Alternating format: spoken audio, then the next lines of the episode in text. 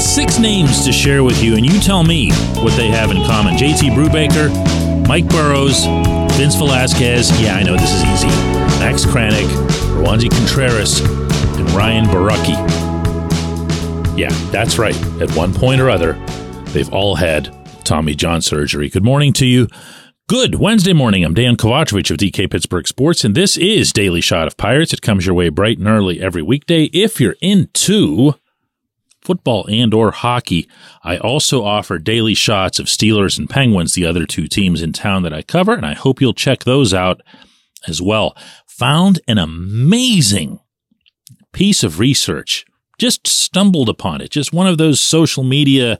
I'm flipping my thumb through a bunch of things, and I saw a breakdown of the percentage of Major League Baseball pitchers, meaning all of them, who have had Tommy John surgery at any point in their careers. That could include college, high school, whatever. Okay. Pitchers who have had Tommy John in their lifetimes. This is going to blow you away. For this year, for 2023, the percentage of all pitchers in the majors who've had Tommy John is 35.3%. I am not kidding.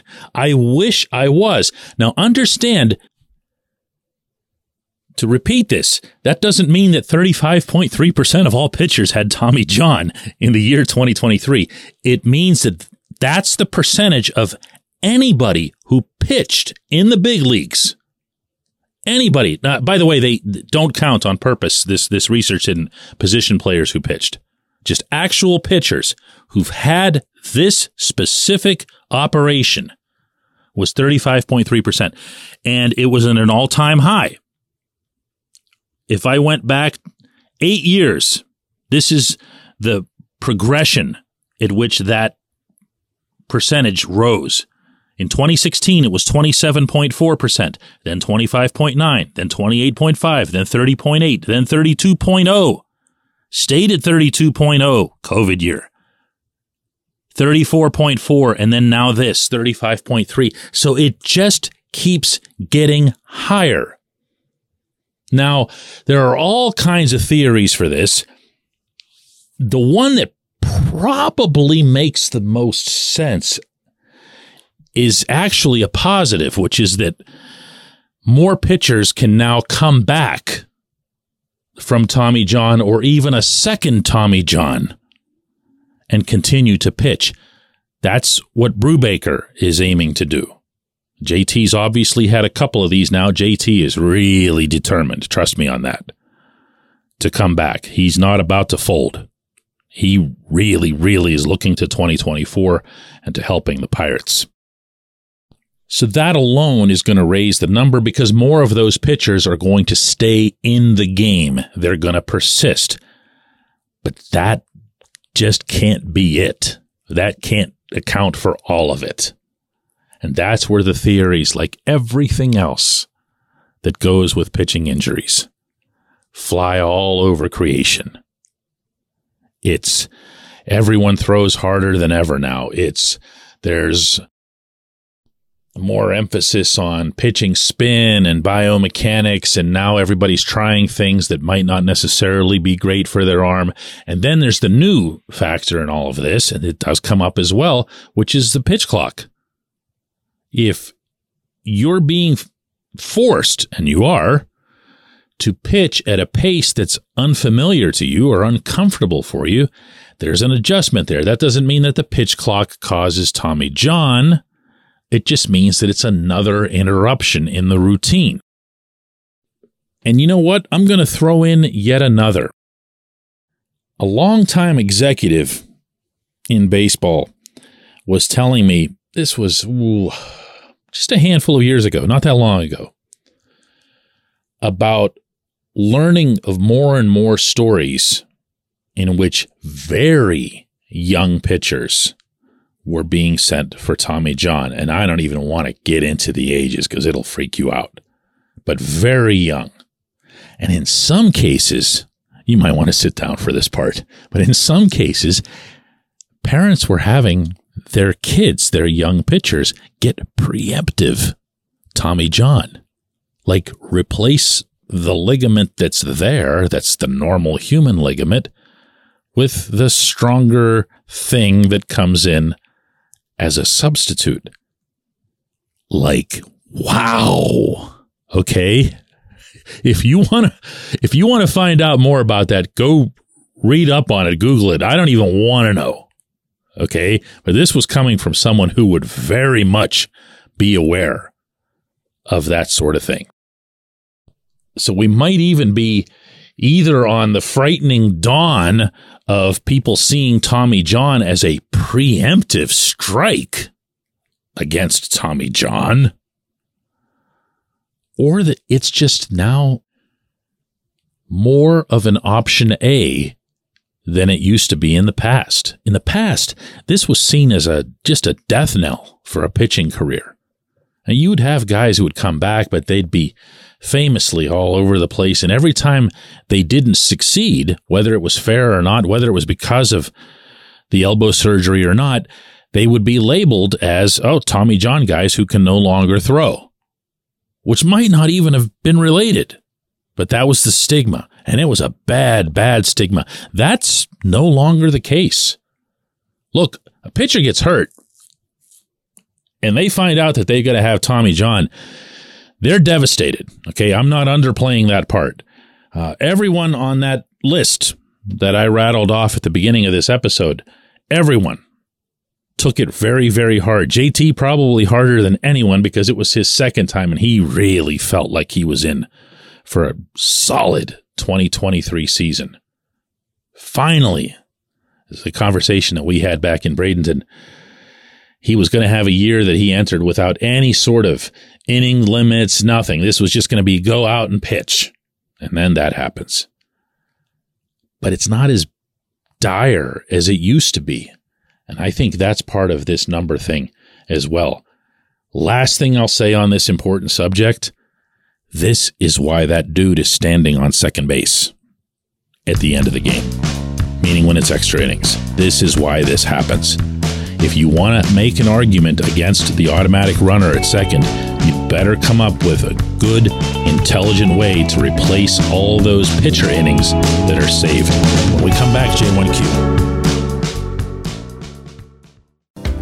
This portion of Daily Shot of Pirates is brought to you by our friends at North Shore Tavern, that's directly across Federal Street from PNC Park. It's home of Steak on a Stone an eating experience, underscoring the word experience. The steak is brought to you partially cooked on an 800 degree stone, and you do the rest. It's a ton of fun, it's a great meal, and it's a baseball atmosphere like no other in Pittsburgh. North Shore Tavern, right across Federal Street from PNC Park.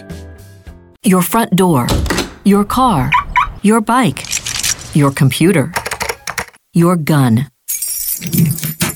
Safety is a habit. Every day you lock and secure your home and everything you want to keep safe. Gun safety and responsible storage are no different and the best way to help prevent accidents, misuse, and theft. If you have a firearm, own it, respect it, and secure it. Visit projectchildsafe.org, brought to you by the National Shooting Sports Foundation and the Bureau of Justice Assistance.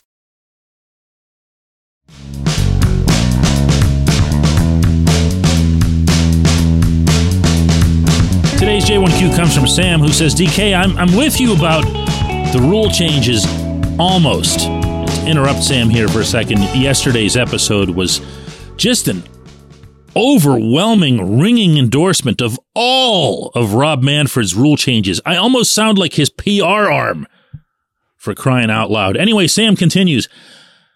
I do loathe the automatic runner at second in extra innings. It reminds me of my friends and I as kids when we would only have four players to play a baseball game. We made up rules like doubles or nothing. I believe it cheapens the sport. It's not enough that double headers, and I mean one game after another, were taken away because, yeah, I know money. I love the pitch clock, but not the automatic runner. Do you think they will ever go back to a normal extra inning baseball with no runner at second? No.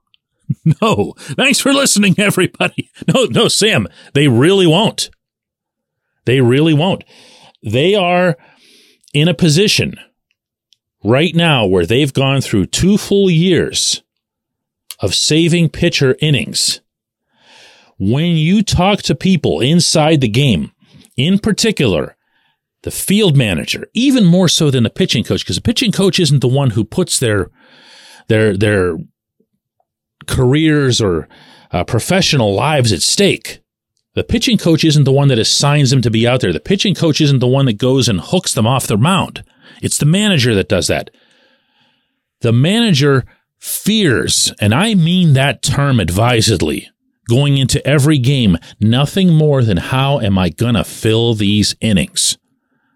They get a report on their desk around three or four in the afternoon every day before every game that tells them who's available out of the bullpen, who's kind of available out of the bullpen, and then who's really only available if you hate his guts. Okay, out of the bullpen. And their worst case scenario isn't blowing a nine run lead.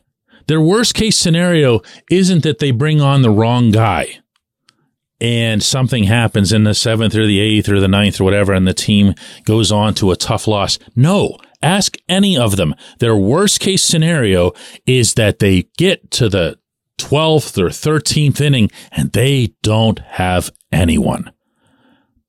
Now you're bumping up a starter. You're utilizing somebody who, you know, might be a long guy who you know for a fact absolutely stinks and has no business being in the majors. And there's no pitching staff anywhere, no matter your payroll, that's carrying around enough guys to cover that. That leads you to the GM. The GMs hate this almost as much. The GMs are now freaking out. It's 13th, 14th, 15th inning and they're making calls to Indianapolis, or if they can't get somebody from, let's say, Indianapolis to Anaheim in time for the next game, they got to try some other ways to adjust or claim somebody off waivers or whatever it is. They've got to get an actual functional arm that's available to them, or two or three of them, the very next morning, Saturday night game, Sunday afternoon game. They love the runner at second. It has nothing to do with, oh, what's the word I'm looking for here? The purist, the, you know, the purity of the game or whatever. That's gone. Okay.